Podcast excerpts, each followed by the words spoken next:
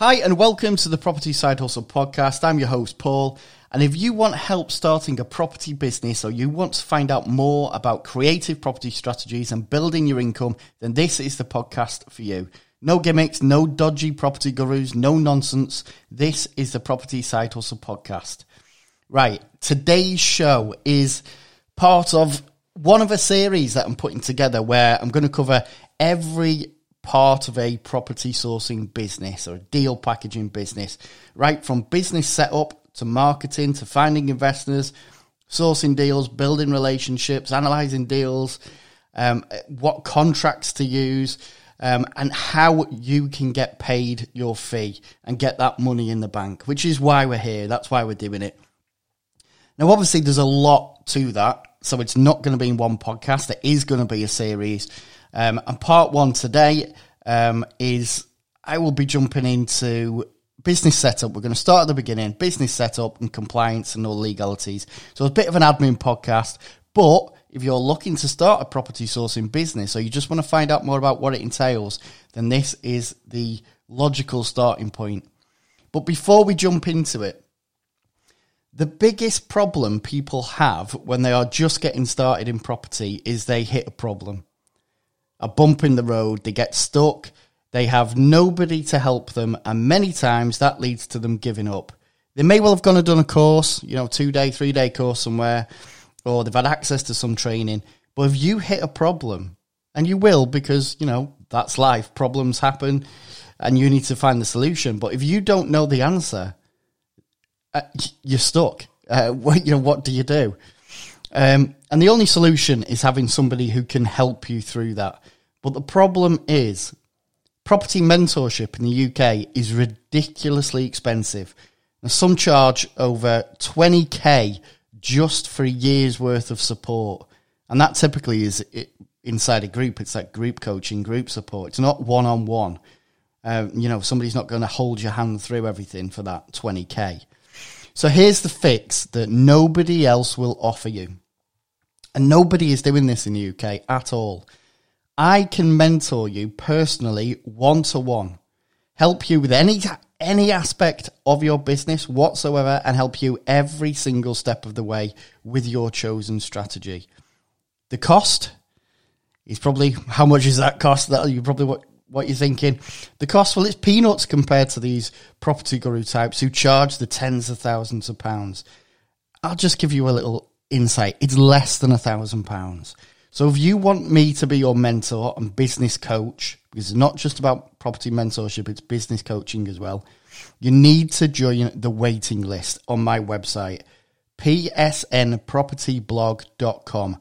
That's psnpropertyblog.com.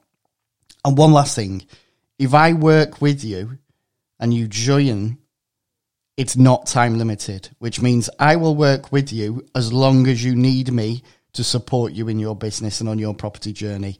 And there are no ongoing costs. So sign up to the waiting list now on the website psnpropertyblog.com. Now let's get into today's episode.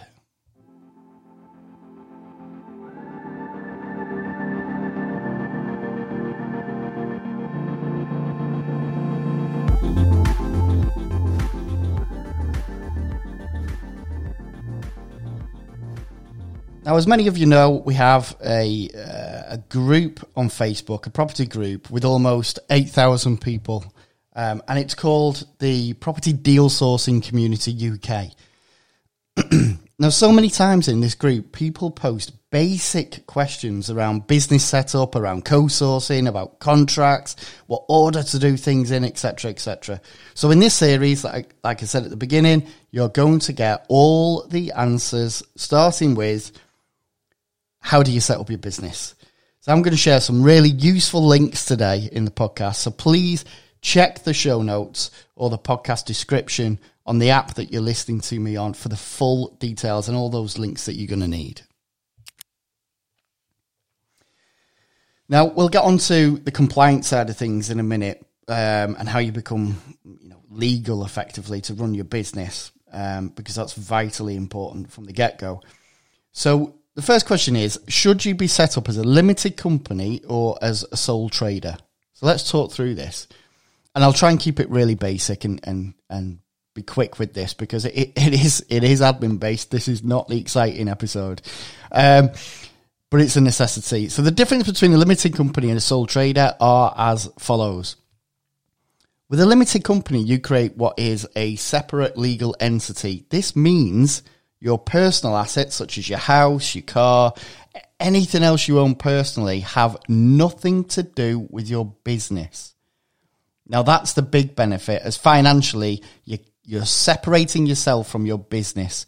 So you're separating those personal assets from your business. Now, with a limited company, you will need to file an annual tax return with HMRC, uh, which can be done very simply by using um, the HMRC website.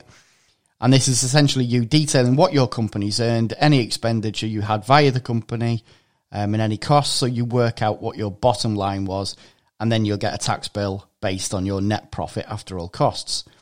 Now, you don't need to register for VAT. A lot of people think, what about VAT? You don't need to worry about VAT until you think you will generate above £85,000 in revenue. Now, you can register for VAT at any time by visiting the HMRC website. You don't have to do it today if you think you might go over that 85k. Um, you can just do it as you're approaching that that sort of revenue um, level. Now, the pros of being a limited company are well, you know, it looks more professional when you're dealing with an investor client, doesn't it? You know, it, it gives you a separate financial and legal entity away from your own personal assets, as we said. Um, but the professional side of things, yeah, you know, you know, it's it's a big one. If you're a limited company, then it just it sounds a lot better than being a sole trader. So, what about being a sole trader? Well, it's kind of the opposite of what we've just said. So there is no distinction between you and your business. You are one and the same. So should you run up a debt as your business, if you're a sole trader, your personal assets like your house, car, etc., could be at risk because there's no differential there between you and the business. Um, you still have to file an annual tax return uh, as a sole trader because it's effectively you're self-employed uh, through the HMRC website. Very, very similar. And, you know, it does look less professional to investor clients if you're a sole trader. So most people, in my experience, most people who are doing this, they go down the limited company route and it's really, really simple. So how can you set up as a limited company? How do you do it? Where do you start? Well, you can do this yourself by visiting a website called Companies House and you can incorporate a new limited company yourself. Um, there'll be some questions like how many directors will you have? And it's most likely just going to be you in most cases, unless you have a business partner. And also how the shares in that company are divided up if you have more than one director. If it's just you, then they're all yours. Um, if all that sounds a bit complicated and gobbledygook, and like, oh my God, I don't know where to start, even though I've just told you, you, there are plenty of companies out there that will set it all up for you for a small fee. Um, and it, it's they're called company reg- they, they they basically register companies. Um, trying to think of one off the top of my head, and my mind's gone blank, so I can't help you with that one. But reach out to me or just have a quick Google uh, company formation, and you honestly you will find plenty of companies that will set it up for a very small fee. So another part of setting up is, of course, getting yourself a business bank account. Now, as a property sourcer, we advise um, that you don't take a reservation fee when you're property sourcing. And here is why. If you take a reservation fee from an investor, then that investor decides not to buy the property, they will ask to be refunded that reservation fee.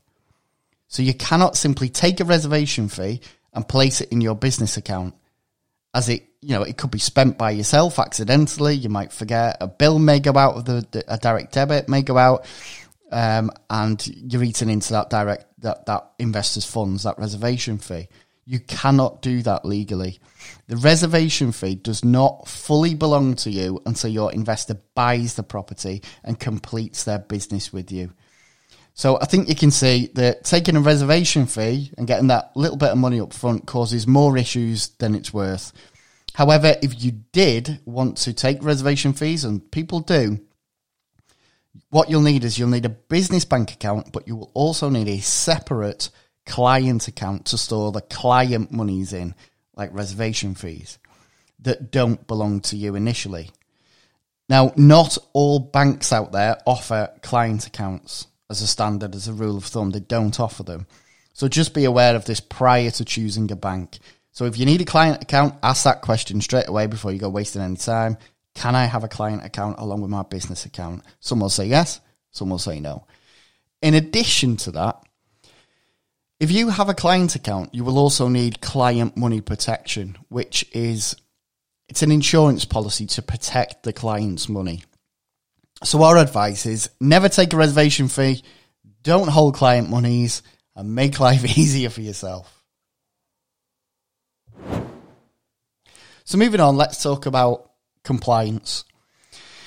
Now, it's a hugely important part which is often misunderstood. So you're lucky I'm here today to make it as clear as day for you because actually yesterday I seen somebody post um, on Facebook in a property group um, a load of images saying this is what you need to be compliant as a sourcer. And you know what?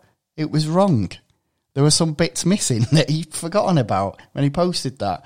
So this comes at a good time. If you you know you need to be sure that you're setting up in the right way and compliant to run your business. So to run a property sourcing business where you are involved in the transaction of properties, you what happens is you actually fall under a lot of what is estate agency legislation. Now, some of this requires you to be registered with some regulatory bodies, and you need to have policies in place and working practices to deal with investors, etc. Now, all that it, it, can sound really scary, but the reality is you just need to understand what your li- liabilities are as a business owner and make sure that you tick all the boxes and that you're fully legal and you've done what you need to do. And that's what this podcast is about. That way, you can sleep at night knowing you've done it all right and everything's good to go. So I'm going to run through these, starting with the easy stuff. So you need to register with the ICO, otherwise known as data protection. And this is a simple case of visiting the website for the ICO and registering online and paying the fee. Um, and it, it's, a, it's an annual fee, so you pay this one each year. You do this as you will be handling other people's data, like names, you know, investors' names, addresses, phone numbers, etc. And obviously, if you're handling people's data, you need to be aware of it and uh, you know handle that data properly and, and along with the guidance from the ICO. Um, and we'll we'll give you the links of everything you need to do in the show notes, so don't worry. Next up, you need to be registered with the Property Ombudsman, the TPO. Now, this is a regulatory body that will deal with any complaints between two parties should they arise. They are there to solve any potential disputes that may arise. Now, to register for that, again, just a simple case of going on the website and register under property professionals and you pay the fee. Simple. Now, as you are operating a business, which is often giving advice to clients, you will, of course, need some insurances. So you will need professional indemnity insurance and public liability insurance too. How much you cover you require depends on how much liability you will have within your business. So speak with an insurance broker and discuss your business, and they will help guide you based on your assumed clients and the business model you are using. Now, last but not least, for the compliance, now this is the biggie. You're also you're also going to need to register for AML or anti money laundering supervision with HMRC. Now, this is because you will be dealing with investor clients who wish to buy a property and you have to carry out certain checks such as ID. Uh, you have to ask certain questions around how they are funding the purchase, where the money came from, etc. So we advise you to do a course with a company called High Speed Training. Now, I'm not getting a referral fee for this. It's just it's out there and it's a, it's a great course. And the best bit, it's only 25 quid, so it's not going to break the bank either. And that course, um, it explains to you what checks you need to do and also what policies and paperwork you need to obtain. Now, talking of the policies and paperwork, you can get hold of these really simply uh, using a website called veriphy.com. But don't worry, you can get all the links, as I've said, it's all in the show notes, everything I've talked about. Now, I know today's show has been it's been really heavy on admin. It's not exciting. I've not talked about earning, you know, money or anything like that or property strategies. We've literally talked about business setup and compliance.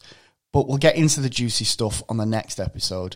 But it's really, really important that you know how to set up your business so you're doing it right. Because there are so many people I see literally every week on Facebook and they want to co-source with people because they're not set up right or, or they're not set up yet because they're trying to get money in before they set up and all the rest of it.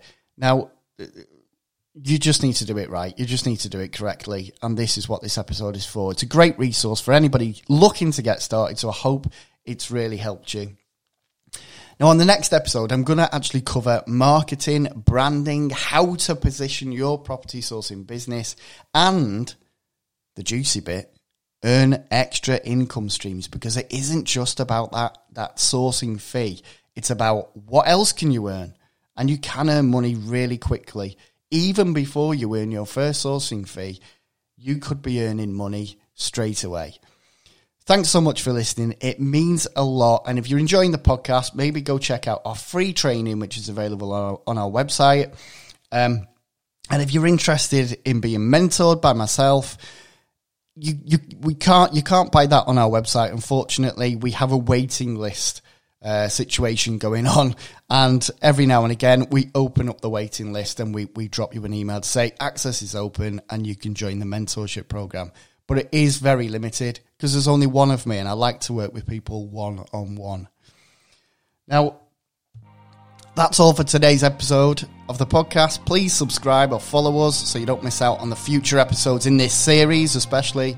And just a quick reminder go visit our website, sign up to the waiting list, psmpropertyblog.com. I'll be back very soon, but until then, stay safe and take it easy.